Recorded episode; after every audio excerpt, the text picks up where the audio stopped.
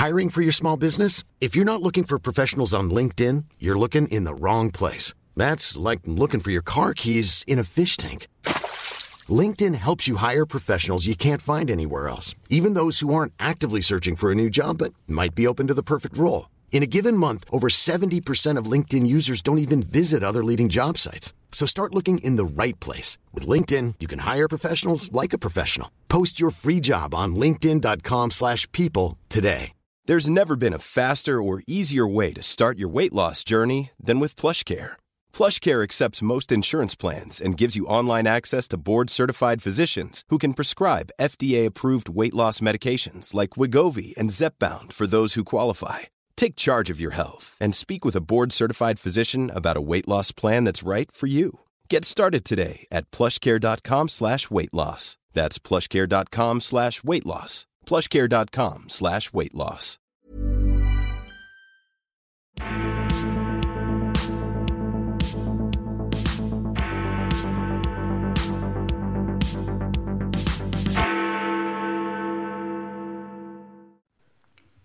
Hello and welcome to the CapX podcast. I'm John Ashmore, the editor of CapX, and we have with us, as always, my deputy editor, Alys Denby. Hello, Alys. Hello. And our special guest for this week is Kate Andrews, who is the economics editor at The Spectator. That's Hello, me. Kate. Thanks for having me. I think this is your debut on the CapX podcast. I, I might be wrong. I think it might be. Certainly as a special guest. I've never been special before. Oh, I may well. have just been a guest, but Well, excellent. one. We're glad to, to um, your sort of special guest duck in that case. We're going to be talking through some of the big political and policy topics of the last week or two. Um, plenty to get our teeth into here. Um, we'll be talking about the Levelling Up paper that came out last week, 330 pages of it. So there's a lot of uh, uh, that to digest. Energy bills, inflation, um, obviously Kate is an economist, so we'll have an economist's eye view on that as well.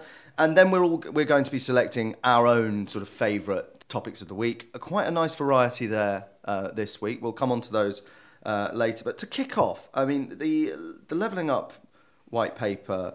Um, it's fair to say it's had a bit of a mixed reception in the kind of centre right policy world. Some people are very are kind of full bore behind it, depending on what think tank you're from. Kate, what did you make of it? I mean, what, and more broadly, what do you think of the kind of economic rationale behind levelling up? Well, the paper itself is extremely whimsical. I mean, it's very long. It's a history lesson. It, it and I, I think um, it speaks to perhaps the fact that there is not still joined up thinking in government as to what this term really means. I remember going to, uh, I think it was a, I think it was a, um, uh, Center for Policy Studies. Uh, panel discussion at party conference last October where you had a handful of uh, new conservative MPs, especially Red Wall MPs. You chaired it, didn't you? I did, yeah, I All right. I'm preaching to the choir here. well, you can tell the story, but basic. I mean, correct me if I'm wrong. I thought they were all smart. They spoke well. Um, they were not just asking for money. They, you know, saw leveling up as a real opportunity to actually, um, you know, get get the market going. But they all had very different definitions of what it was. And I don't think the leveling up paper solves any of that, which maybe from a political perspe- perspective is good, right? Because you can continue to bring everybody together with this very vague word. Um, but there's going to be no meaningful delivery by the time of a next election. And it's not really good for these areas that would like to see some regeneration, um, that I don't think have been given very good policy ideas. Yeah, Alys. I mean, you hosted that. That that, that panel. I remember kind of posed more questions than it answered. Yeah. Do you think any any of the the things it posed have been answered by this? I think so. One of the MPs, uh, Bim Afolami, who's the MP for Hitchin and Harpenden, which is a much more uh, levelled up place. Yeah. He talked about um, places, constituency size being overheated, and I think you see that same logic play into the underpinning of the levelling up white paper. It's this idea that actually you need to start moving economic activity away from big cities and away from London and the southeast, essentially. And I think that that's just been proven the wrong way to get growth, which increases prosperity everywhere. Well, I think so. uh, I, I agree with you to some extent that this idea that we want the government picking and choosing where economic activity takes place doesn't sit quite right with me. It's not obviously the role of government to do that. But let's say you are going to, and it seems like that is the plan of the prime minister and, and Michael Gove and the cabinet and all the rest. How would you, if you're really trying to do that, go about achieving it? And the very obvious answers are simply not included in this leveling up white paper. You would devolve meaningful tax powers right? You would say to regions, you can compete on basically any tax you want. You want a lower corporation tax for your area. You know, you want to get really competitive about basically income tax, just about anything. Um, then uh, we'll allow you to do it. And that would be very meaningful. You know, the big businesses of the world would certainly be like, well, you know, London's great and all, but I can get a meaningful tax break elsewhere. And they might recruit some investment. But unless you're going to make really bold decisions, it's very obvious they're not how do you even go about this agenda that as you say is you know it's not very market oriented Uh, This, I think, is one of the great strengths of, of your home country, the United States, is that you have this kind of laboratory of 50 different tax jurisdictions. And you've seen, I was reading last week in an article in City Journal about the kind of flight of people from high tax states like New York and California to places like Texas, Yeah. Florida, North Dakota. And I, I just wish we had more of that kind of mechanism here. And obviously, it's a very different country, but. yeah I, I- mean that is one of our strengths we have lots of weaknesses too but i like to focus on our strengths when we have the opportunity to um, uh, the politics is another thing but yeah i mean it, you know america is is this um, experiment that's just happening all the time and you can actually see the gains in certain states. You can see the losses in others. This flight that you're talking about from california and new york mostly to areas like nevada florida texas um, it's been going on for a long time but covid certainly accelerated it. And that wasn't just for economic reasons. That was for you know getting more space getting out of cities and the rest of it. Um, but I, I a lot of people are liking what they're finding in these states where the state is a bit more out of your lives and you can control your own finances a bit better. Um, so, but yeah, I mean, meaningful business competition is how is a way that I think I I could understand the government's desire to level up to say, look, we we want to use more of the UK. We don't just want our economic hubs to be in these few major cities and. I, I, could get behind that if you were going to do it in a really market based way. Um, but this paper was was far more interested in, in, in stories of history past than it was in the future. Yeah, I mean, we, we've we've definitely. I think that your view sums up how a lot of people in the kind of what we could call the Tufton Street Mafia sort of think about about this this mode of uh, economic policy. Uh, I mean, Alys, I think you're on the same page as, as Kate, especially judging by a piece you wrote this week in the Critic. But is there anything in there where you think there are some some really decent things that they've been doing? Um, Yeah, so I think if there's one thing I do like in the Leveling Up white paper, it's the metrics. Um, so it set out, you know, various measures which it's going to track, of, and then you're going to be able to compare them, and it's very transparent. Um, and I like that. That's you know evidence-based policy making, and I think we've seen throughout the pandemic how useful data transparency can be. So you know, at least the government is being held to account on its uh, whimsical ideas. Sure. No, I think the metrics are a step in the right direction. But I, again, I, I'm just I'm not sure how they think they're going to achieve them. I mean, Michael Gove's made some interesting comments Oh, yeah, about we'll- we'll come on to okay, a yeah, trickle down and the rest of it. Yeah. Um, I, yeah, I agree. It's quite cool. The dashboard is quite cool. You kind of look at your area. Although on mine, in my um, corner of London, I think only eight of the 21 available metrics are actually there. Right. So it's a, it's very much a work in progress Yeah. at the moment. I think um, other things people have said. You know, there are some free marketee-ish bits. Free ports, for example, is a big a big policy of the Centre for Policy Studies, which is our parent organisation. Um, and that's you know that features in here. My own my own personal problem with it is it's not it's not just the the sort of statism. It's the the very sort of pick and mix, inconsistent approach to, to things like funding. So there are since tw- and this isn't just about leveling up. So I looked it up, and since 2010, just for kind of regional economic growth, it's that specific thing, just economic growth, not towns or housing or anything like that. There are 15 different pots of government money that have been created for that one admittedly broad purpose. Then you add on the brownfield fund, mm-hmm. the towns fund, the you know, there are just endless pots of money, often of very different amounts as well. They go from sort of 30 million to 4 billion and stuff like that. And I, I just think that uh, the organisations are going to spend a lot of time kind of with the begging bowl out rather than actually getting on with policy. Um, My problem with it is that it feels like the whole kind of intellectual underpinning of the agenda comes from a complete mistaken analysis of the Brexit vote. That the idea that in voting for Brexit, what people actually wanted was a big government to put its arms around them and, and you know sort out heal a broken country. And I just don't buy that at all. We know that the Red Wall is not some like Ken Loach film set full of poor people who didn't know what they were voting for.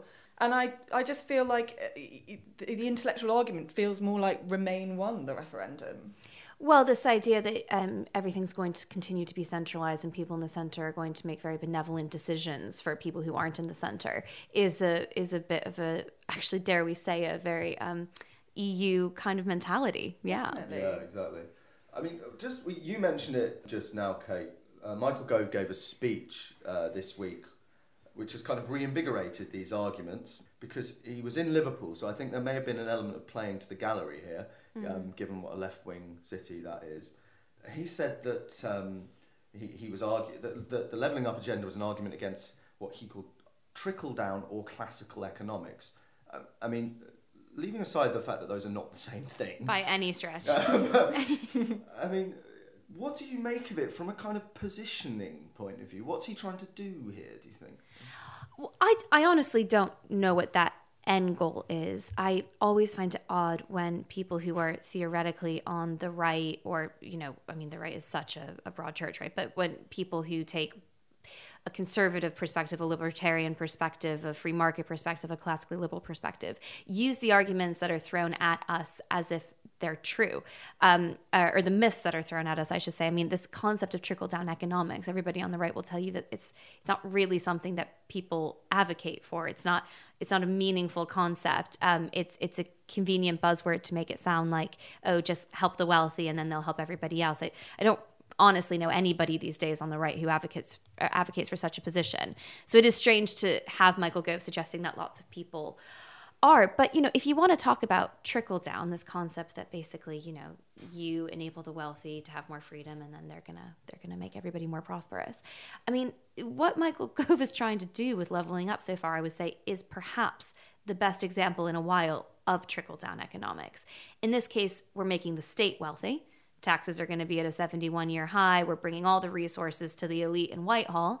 And then they're going to trickle that out to anyone they see fit. And John, you mentioned the different pots of money. I, I, I have a few here, you know, the Community Ownership Fund, the Towns Fund. I found it really interesting that think tanks like IPPR, which are way more on board with the leveling up agenda than I think perhaps some on the right might be, are very critical of how centralized this all is. You know, they're saying, well, you're, you're offering so much to these regions, but you're going to decide exactly how they get it people in Westminster are going to decide exactly how that's done. Um, what's more trickle down than that? You know, here's your bit, here's your bit. It's patronizing, it's rude, and to Michael Gove's point about trickle down economics, it isn't a real thing and is not going to work. So, um, you know, I. I, I've often thought that when we talk about trickle down, you can talk about like a, a very um, naive and I think mythical version of what many people on the right for the past 30 years have been advocating for. But you can also look at it and framing it with the left and the state. And unfortunately, we, we have a government right now that has adopted a lot of those center left policies, thinking the state's the solution. And um, that's trickling down in terms of philosophy, in terms of public policy, and in terms of the leveling up agenda. And I think we also know that the, the, the problem with trickle down is that it assumes that there's a kind of fixed amount of wealth that you move around between people, which is not true. We know that you know with growth you grow the pie, right? But the levelling up agenda seems to be suspicious of exactly the things that we know produce growth. City centres, you know, agglomeration effects. These are the things that sort of stay l- local but go far dismiss. Yeah. And, and, so often when, when people are talking about trickle down in terms of the right, you know, they're, they're trying to bluntly talk about a far more complex issue, which is that we, we know exactly, as you say, that wealth can be created. It can also be destroyed. And very, very often, what the state is doing as it taxes wealth over and over and over again is it is slowly and slowly destroying it. And that inevitably makes us all less prosperous in the long term. Um, and they want to paint that, you know, apparently Michael Gove does too, who knew, um, as, you know, trying to protect the rich, trying to protect their assets and all the rest of it. Um, you know, many people on the right advocate for very progressive taxation systems, which people at the top are certainly paying the most. Um, but also recognize that if you go too far and if the state goes too hard, it's not that you get to redistribute that. Re, it's not that you get to redistribute that wealth. It's that it will disappear. Um, and you know these are complex, interesting things to talk about. So I get frustrated when people like Michael Gove, who I think should know better, um, use those phrases, um, you know, and and in a way that I think is, yeah. It was it was a funny one because he was sort of he wasn't actually even talking about the kind of mythic version of it. He was making a kind of weird analogy between markets and countries so he was sort of saying, well, in classical economics, markets find their level. So you have things like market clearing rate and wages and all that kind of thing. Not to get too geeky here on the podcast. No, we're all geeks. It's fine. And uh, his his sort of claim, which I found very strange, was that oh, once once cities get too big and overheat, then that the wealth just sort of spreads away, and that is supposedly the classical economic theory, but it, but it's not. It's I don't not. think that any economist would say that. He's like, if anything, cities get bigger and bigger and bigger because they're successful. Right. right. But it's such a contradiction with what he also talks about in the white paper of the Medici model of growth, which we know is a city-centered model of growth, and it's also come came about in Medici Florence through private patronage, not mm. through state intervention. So he, I think he's just very confused. my, my, I don't think he's confused. I just I think he's he was um, being quite kind of deliberately iconoclastic mm. and idiosyncratic. He's always been a bit like that as a yeah, yeah, that sounds more like and and and to be fair, I mean, I, I still think he's he's he's one of the smartest people in government, um, and I think he often knows what he's doing, which raises questions as to why you would be using. So yeah, I, I agree with you. There's got to be some element of calculation here, and and perhaps it is political. You know, perhaps it's all about reframing the right, and that's been a, a, a big aspect of Boris Johnson's premiership so far. But they're taking it to such they they are shifting the Overton window themselves away yeah. from what they seemed to believe before they got into power, which is, you know, I mean, it's a choice. Yeah. So we, we could we could talk about this all day. I mean, there's so it's such a vast paper and sort of sort of massively ambitious project. In in the more immediate term, so leveling up is a generational project, but in the Im- immediate term, um, the big problem for the government, and not just for the government, for everyone, is that people's cost of living is is genuinely soaring yeah. in a way that uh, you know it, back in the coalition years ed miliband used to always talk about having a cost of living crisis. And uh, that's quite good. Thank you. Uh, yeah I'm, I'm doing uh, doing a bit of impressionism on the side. Um, he'd come on every single week for about two years going on about a cost of living crisis. And it was sort of in, it was small increases in people's cost of living but now we're looking at like hundreds and hundreds and hundreds of pounds on on people's bills. Yeah. I mean what camp are you in in terms of uh, Kate? In terms of how tran- the classic economist argument is it transitory or is it going to become a a feature of our life that we have sustained. Well, I'm going to put my hands up. You've been very generous in introducing me. I'm not an economist. I just write about the economy, um, and I, I, do my best. But you know, don't don't. Uh, yeah, I'm gonna I'm gonna I'm gonna put a little bit of distance. So okay. you know, this isn't a yeah. prediction by any means. Um, look, I I wish I had a crystal ball like everybody else does. I mean, you know, the Chancellor of the Exchequer doesn't know when the when this is going to sort of start to fall. No, nobody does. But I guess what I might point out is that one could already argue it's not transitory.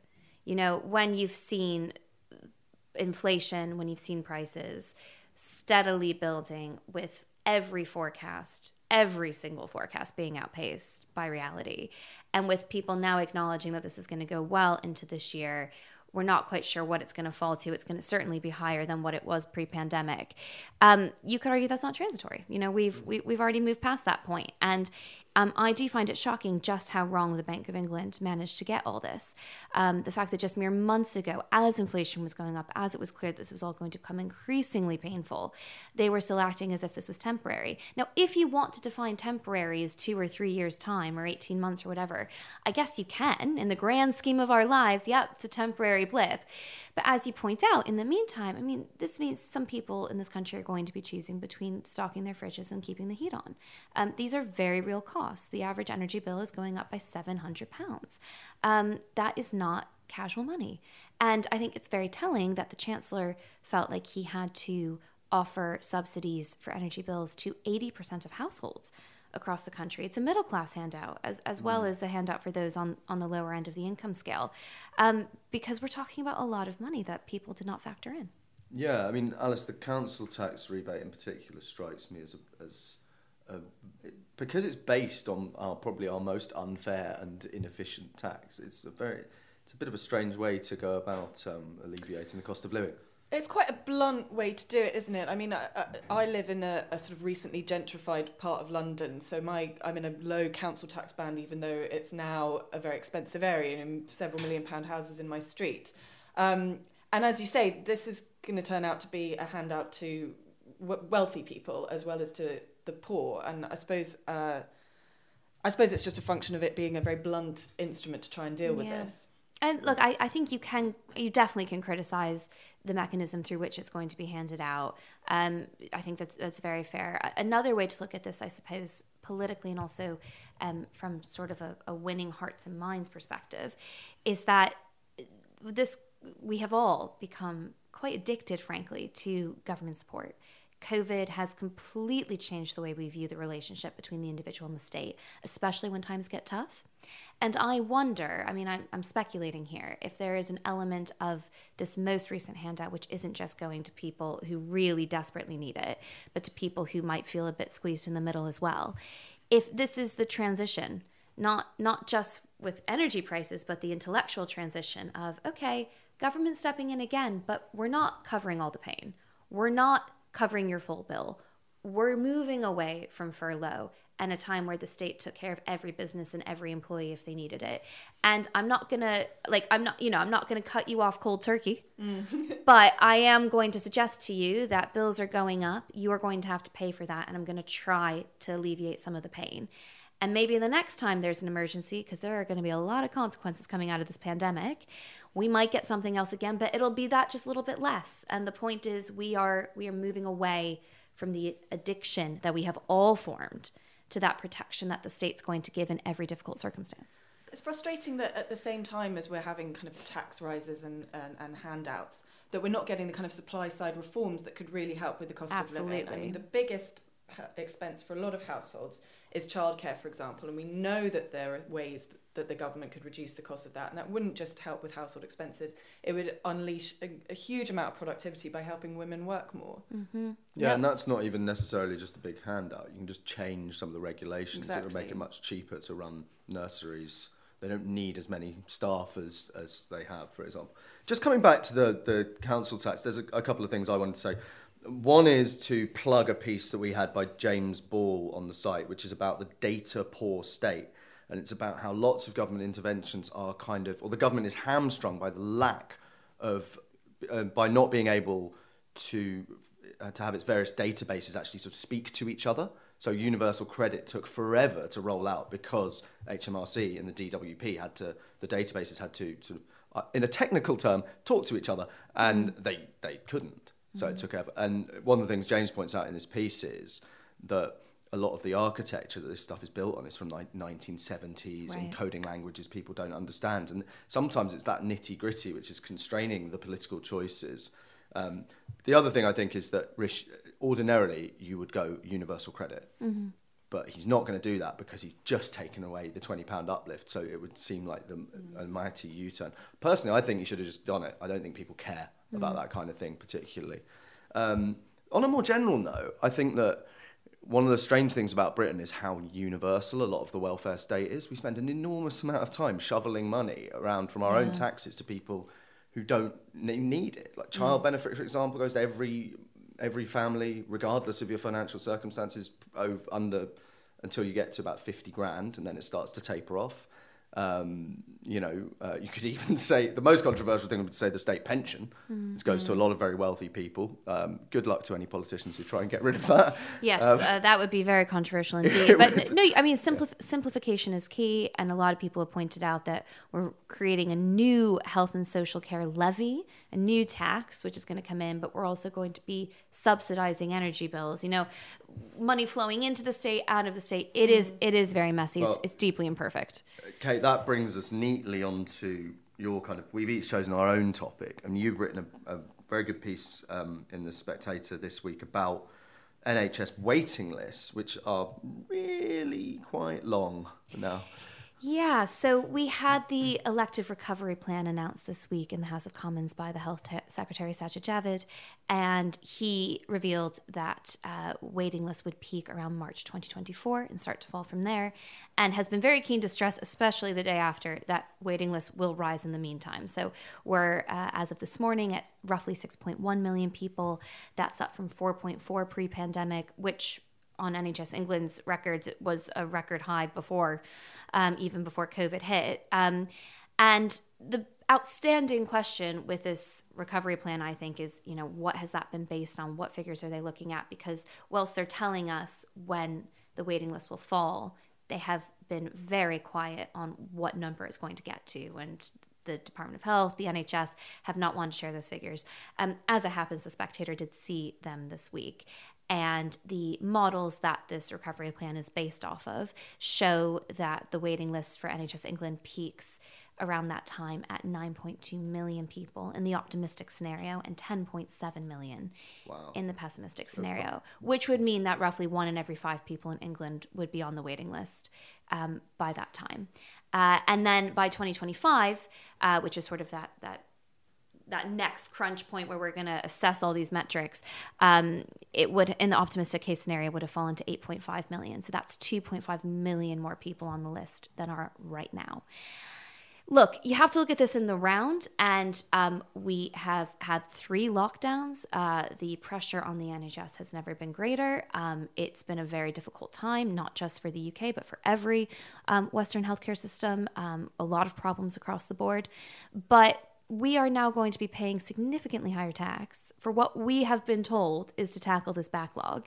And I think a lot of people aren't going to think it quite lines up that that extra money gets them a far worse waiting list come 2025. It's that time of the year. Your vacation is coming up. You can already hear the beach waves, feel the warm breeze, relax, and think about Work. You really, really want it all to work out while you're away. Monday.com gives you and the team that peace of mind. When all work is on one platform and everyone's in sync, things just flow wherever you are. Tap the banner to go to Monday.com. Many of us have those stubborn pounds that seem impossible to lose, no matter how good we eat or how hard we work out. My solution is PlushCare PlushCare is a leading telehealth provider with doctors who are there for you day and night to partner with you in your weight loss journey. They can prescribe FDA-approved weight loss medications like Wegovy and Zepbound for those who qualify. Plus, they accept most insurance plans. To get started, visit plushcare.com slash weight loss. That's plushcare.com slash weight loss. There's never been a faster or easier way to start your weight loss journey than with PlushCare PlushCare accepts most insurance plans and gives you online access to board-certified physicians who can prescribe FDA-approved weight loss medications like Wegovy and Zepbound for those who qualify. Take charge of your health and speak with a board-certified physician about a weight loss plan that's right for you. Get started today at plushcare.com slash weight loss. That's plushcare.com slash weight loss. plushcare.com slash weight loss. Yeah, and when it strikes me from your piece that all that that money's going to do is kind of nibble away at the edges mm-hmm. of the waiting list, and we're mm-hmm. still going to be in this situation. I mean, what? what it's really grim, isn't it? It's, it is yeah, it's like we're it, like, to what, our what? listeners, we're just sitting here looking at each other like, oh, why did we pick yeah. this topic? yeah, I think uh, I, I, just I, I, I think underpinning it all. I mean, this, at the risk of going back to what we were talking about at the start, is that we have this just in, incredibly anemic a- economic growth, which means that the kind of resources available to deal with this kind of thing are not where they where they should be. I mean, we had a speech last week from the head of the CBI. He was talking about how we're now basically locked into sort of 1.3 1 to 1.7 percent a mm-hmm. year growth. Mm. I mean, mm. it doesn't strike me, Alys. It doesn't strike me that there's a real focus on that kind of bottom line number, so much as there is on the, the divvying up what we have. Yeah, I mean, it goes back to what we were saying about levelling up. There doesn't seem to be a clear strategy for growth. Um, and as long as you don't have that, as you say, you're just going to be having sort of tax and spend. Yeah, I know. I, I completely agree with that, but I, I would perhaps take it a slight step further with the NHS that even if we did have spectacular growth and even if there were lots and lots of resources on hand to throw into the health service, um, what are you getting for that money? And it's a question that the UK has never really wanted to answer. Mm. Um, and I still think a lot of people don't. And I think it's telling that, you know, they weren't planning on publishing these models so that patients could know what the list was going to look like unfortunately spoiler it, it, does get a lot worse. And and and we do need to be holding this way more accountable. Um, and that's a, an issue for government as much as it is for the nhs because they're so intertwined. And as i say in the piece you know it seems to be that when things go great praise the nhs when things go poorly criticize the Department of Health, which means you can never really pinpoint who's responsible and fix this for patients. Um, and we've decided collectively as a country that, you know, for all the extra money we can find or we can get together, we're going to give it to the health service. But I think it's going to be a very difficult few years for the government as people on these lists, we will all know somebody on the list. I mean, you know, if you're not on it yourself, you're going to know somebody who is. And um, I do think people are going to understandably be slightly more curious as to how their money is being spent and why mm. they hmm. haven't been seen yet. Are there any areas you think where there are just costs that could easily be cut in within the health system? I mean, talking about certain, I don't know, job categories, salaries, um, rationalising the NHS estate. I, am not looking to cut money in the health service. I'm looking to spend it way more efficiently, right? So, um, realistically speaking, um, I wouldn't be surprised if in five years' time we decided we needed to be spending even more.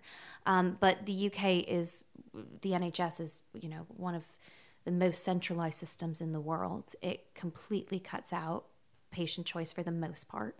Um, it uh, gets far worse outcomes compared to its European counterparts. So I don't mind spending money on healthcare. I mean, life and death arguably should be the, the most important thing we want to funnel resources into. Question is, what do you get for that? and that money is not following the patient. You know, your extra tax money from that levy is not following you. Um, and that penny's dropping faster and faster, I think.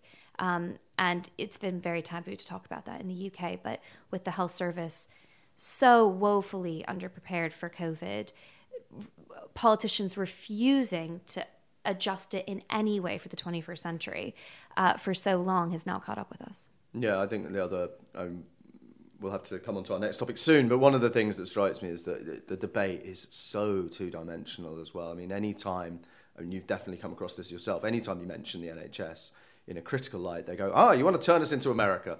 Yeah. You want a credit card at every A and E, and it's just extremely." Whereas uh, you mentioned there, it's European countries we ought to be absolutely comparing ourselves to. I'm from America. I don't want the American health service. I mean, my goodness, it's it's an absolute nightmare. But I look at Switzerland and Germany. I look at New Zealand and Australia. I even look at France, um, and these are countries that just do so much better for patients. Um, faster access to care, generally speaking, better outcomes. We should care about outcomes. I mean, my favorite quote to this day, there have been a lot of contenders, is The Guardian quite seriously writing up the um, 2014 Commonwealth Fund study, uh, which showed the UK at the top uh, and said without any irony that the only black mark against the NHS was his poor record on keeping people alive. I mean, if we can't it's talk, very equal, but you'll be equally dead. Equally yeah. If we can't talk about this after a pandemic in which we all stayed at home to protect lives, yeah. I mean, we we should care about people who have COVID, absolutely. And we should care about people who have cancer. We should care about people who have diabetes and all the rest of it. Um, and so I, I, I hope we're now more open minded to the idea that perhaps we can make some improvements for the money we're spending on it. But I think yeah. it speaks to the way in which this country has just a mad religious attitude to its NHS. That you said we stayed at home to protect lives, but the government was telling us to stay at home to protect the NHS because yeah. it's because they knew it would work. I mean, the the the tactic there was that people would respond to that because mm-hmm. exactly as you say, there's this canny marketing, if nothing else. Scary marketing, and yeah. now, frankly, the waiting list uh, numbers in the Spectator are revealing the consequences of that. And look, it, you can absolutely make the case that it was the right thing to do, especially as I did. I mean, in the first lockdown, you know, we we didn't know what this was, and the health service very very possibly could have been overrun. But um, we are now dealing with the consequences of, mm. of all that. And a lot of politicians kind of s- suggested we would never deal with consequences of shutting down the global economy and kickstarting it again. And it turns out there are some problems with that. Right. It's, it's, it's been a bit of a glo- gloomy one this week. I'm afraid my, my story of the week isn't a particularly positive one either, unfortunately. It's about politicians and the kind of protection they offer. So, Keir Starmer and David Lammy were basically kind of accosted by this mob of people right outside the gates of Parliament earlier this week, shouting all sorts of nonsense. I think someone called him a traitor. Some people shouting out Jimmy Savile. Obviously, that that took with the headlines. I mean, it does strike me that we offer extraordinarily little protection to even the most senior politicians. Um, Alys, you've you know you've worked on the estate. What's your what are your thoughts on that? Yeah, absolutely. I think anyone who's worked for an MP will recognise just how vulnerable they are, whether it's walking around Westminster or walking around Parliament. And you know, we've seen the terrible consequences of that with Jo Cox and David Amess. And I think while it's really important and, and it's a, a strength of our system that our MPs are so accessible to their constituents, we need to be thinking hard about how we keep them safe. Oh, I agree with all of that, and I think tensions are particularly high with um, the late David Amess being taken from us so recently. Um, and you know, it, it is nerve wracking to watch. Um, I have to say, it's it is again a, a great. Um, what's the word I'm looking for? It, it, it's wonderful that this country is able to have politicians as accessible as they are. Um, in the states, there's just nothing like that, and they're not just accessible to you to perhaps see or speak to or have your surgery with or have a coffee with or the rest of it they're accessible at pmqs you know they actually the prime minister has to stand up every week and be accountable to his own party and to the opposition. Um, and that isn't something you want to lose. It does seem like in the case of Keir Starmer and David Lammy the police acted quite quickly. Possibly Yeah, possibly they could have acted faster though. Um, and maybe it's it's about creating a system in which there's just a bit more foresight that if there are people standing outside Parliament or in Westminster, and they are being a bit rowdy. I mean, I. I don't. I, I haven't seen all the clips, so I, I say this with a caveat. I don't think they've been reported for doing anything illegal. I think maybe one person was arrested, um, but the point. mainly sort of shouting, but yeah, it's very oh, intimidating. Think, horrible. for- no, no, don't get me wrong. It's it's ugly and gross, and we don't want to repeat what they said on this podcast. Um, but you know, it's that in between where the public are acting within the law, but they're not acting nicely. Can we get on the forefoot of that and just make sure that when politicians are going out to be in front of them, there is a bit of a safety mechanism involved? Sure. I think that um, one of the things that's occurred to me is that in the, especially in the last three, four years, but Parliament Square has turned into a kind of semi-permanent kind of protest encampment. There were always protests there, and I remember in you know when I was a teenager, there was the, the Iraq War guy. Yeah. He was basically out there every single day for years And years. and of years. course, he we all lived- got to know Brexit Man. Yeah, and Yeah. Steve Bray, the Brexit, day, you know, the huh? most annoying man in Britain. He is always there. Every time I, I go on my way so home, he's there. But you know what? He has a right to be, and I'm actually quite delighted that Westminster has become this little hub of, you know, very intense um, political debate from from your average Joe on the street who wants to show up because politics is for everybody, not just for the politicians and not just for us. Um, but exactly as you point out, when they're when it starts to get a bit seedy and a bit dicey, Yeah. po- you know, the politicians need to be accountable, but they also need to be physically protected. Yeah, I think COVID has also given a sort of avenue for a particular breed of very really unpleasant kind of conspiracy theorist types who are the ones who go and harangue politicians of all stripes. We've seen it quite a lot outside outside mm. Parliament. I mean, do you buy this idea that it's that Boris Johnson himself is to blame in some degree? Because it strikes me that while there were some Savile related things, there were all sorts of things being shouted at him that had nothing to do with that. I, I don't buy that. I think Boris Johnson's Savile claim was distasteful, but I really don't think it takes much for a conspiracy theorist to decide that anyone in power is a paedophile, frankly. Um, We've had a lot of stories of that ilk yeah, in the last I mean, 10 years. so, Crazy yeah. people are going to be crazy, whatever the Prime Minister says. That said, I think his comments were distasteful. Yeah, no, I agree. I think I think the comments were um, very distasteful and desperate. You know, you Yeah. don't say things like that unless you think you're teetering on the brink. Um, but I think it is a stretch to say that he was inciting anything. Yeah, I mean, and also you could say there's a lot of political language that comes in that in that grey area where it, you know, you're having a go at the other guy, and Yeah. people are gonna are gonna kind of I'm, seize on that. I'm all for about the call to return civility to politics, and I, I think that you know we should all try to be as um, robust but thoughtful at the same time as we can be with our debate. But it, it's definitely a stretch to say that there's a direct link there. Right, so we're going to come on to something a bit more cheerful. Alys, what is your um, story of the week? My story of the week is uh, it's the Queen. It's 70 years since she acceded to the throne, and she's now the longest-serving British monarch.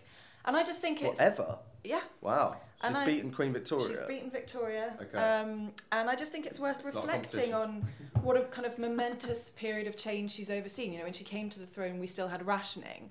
She's seen Yeah. 14 prime ministers. And, and I think it's just a wonderful thing about our constitution that we have her as this fixed point, this, this, this continuity.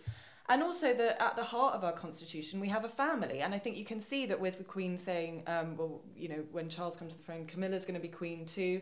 I think that reflects how families have changed, right? She's his second wife. Families come in all different shapes and sizes, as does the royal family. And there they are, right at the heart of what it means to be Britain. So I love the Queen. God save her. I mean, what's more to say? I, I am not as I I'm not really like a kind of die-hard monarchist or a particular Republican, but I do really like the Queen herself, and I think I actually kind of I'm slightly well I, I'm I'm dreading it anyway because it'll be really it'll be sad when she dies or something. But I think the country's going to go into complete meltdown. Yes, I agree. Like- I think that it could honestly be a mini crisis. Yeah. I mean, this is a bit awkward because my country kind of fought your country over this. Um, The renegade colonist over here. uh, gosh, no. I mean, um, the the I the Queen is just spectacular, um, and I think she was an absolute gift during the COVID crisis as well. And frankly, even more so since we discovered all of their mischievous partying going on in Downing Street at the time. Um, and I just like. I, I suppose it's sorry to be sad again. Gosh, poor listeners. Uh, the image that is truly ingrained into my American mind, having come over here when I was about eighteen. Um, you know, I in a sense, my, my whole adult life has had her there. But um, it, it was really last year at that funeral. You know, I, I've never felt, I suppose, more represented by her um, as I think everybody did in a way, sitting there alone, because she just represented all of the pain that everyone has been through for two years, being cut off from people, losing people, and the rest of it. Um, and uh, you know, especially with our politicians being so misbehaved, she, she it was such a reminder of, of the role that she plays um, uh, for the UK. And uh, sh yeah, my goodness, let's celebrate her. She's great. It's also, I think, a ni- one of the nice things about having a ceremonial head of state rather than a politician is that she is this genuinely unifying figure. I mean, do we think that King Charles would have the same support? I Well, sense he's getting more popular than he was when he was younger. Yeah, I think he is. Uh, I think the nation is taking him to his heart. I suppose one of the problems with having a, a family is that you know families come in all shapes get sizes. You get your like wrong ends. Yeah. so it's not to say that the royal family isn't facing difficulties, and and as you say, the Queen herself is incredibly popular, but other members of her family not so much. I think Kate and Wills have saved it though. Yeah. I do. I think they'll. I think they'll. They'll make sure that we continue on with the family. That's my suspicion. Okay, what do you what do you think? I mean, obviously you've been here for your, pretty much your entire adult life, but do you think people in the states and elsewhere see it as kind of this funny, antiquated thing, or Oh my gosh, no, they- they're obsessed. They just love it. Like, oh my gosh. So I was home the summer that Kate and Wills had George. I think that's right. And my office in DC at the time was going nuts. I'm at like on royal baby alert 24 7. Americans love it. Um, you know, not again, not to, and, and, and this, because because it's so separated now um you know it's it's just a it's it's a lovely British tradition in, in the American mind. Um, no, they're obsessed, and they're pretty. They are pretty obsessed with Megxit as well. okay. Yeah, Yeah, no, that I can that I can see. Yeah. One thing I thought, um, I don't know if you guys saw this. There was a quite a fun piece. Alys, I know you saw it because I think you sent me it. Um, which is about the Queen really likes political gossip. Yeah. So I didn't know this, but there's someone in the in the Whip's office is charged every day has to send her an email with everything that's been going on in Parliament. Gosh, we should invite her down to the Red Lion in Westminster. Yeah, she would love it. She would see love if- it. It's where you get the goss. See if Liz wants to come on the podcast. Yeah. Yeah, yeah, Um, exactly. But, the, but what I really liked about it is it's not like a, a, a generic rundown. She asked, I think it was Desmond Swayne, who was one of the people who had to do it once. She was like, "Give me the stuff that's not in the newspapers." of course, I'm sure she's reading the newspaper, so she knows all that. She, Yeah, yeah. she wants the juicy stuff. Yeah, exactly. don't we all? I wonder what that's what must be what she talks about when she sits down with the prime minister. Right. Just, just gossip. Yeah, yeah. Which I of your colleagues do you hate? Who are you going to reshuffle? I think my favourite bit of um, of of hers that I've seen recently was there's a video of her with James Baker at this kind of reception in the in I guess it's in the early 90s because they're talking about Saddam Hussein and Ted Heath's there and Ted Heath's trying to kind of get in and the Queen just keeps going yes yes Ted but you're expendable Just- But that's the thing because prime ministers are expendable and she isn't. Yeah. That's what's wonderful about the Queen. Yeah. yeah Let's all stand up and sing the national anthem. Yep. We're uh, yeah we're going That's how we like to end We the are podcast. actually We'll rather spare than our listeners. I think this week rather than the usual outro music, which uh, is a very fetching little techno riff, we're just going to have "God Save the Queen" for three minutes. Or you could you could do a mashup. You could do a mashup. Yeah, that's a good idea. well, uh, only remains me to thank uh, our guests. Alys, thank you very much Thank you, pleasure. as ever, and Kate. Thank you so much. We look forward to reading more stuff about how awful the NHS is in The Spectator uh, and all of your excellent columns. Um, thanks so much for being on the podcast. And uh, Thank we you will see you next time, where our interview next week actually is with a guy called John McWhorter, who is a professor at Columbia, on his book Woke Racism, which is uh, I'm reading at the moment and is really interesting. So do tune in for that.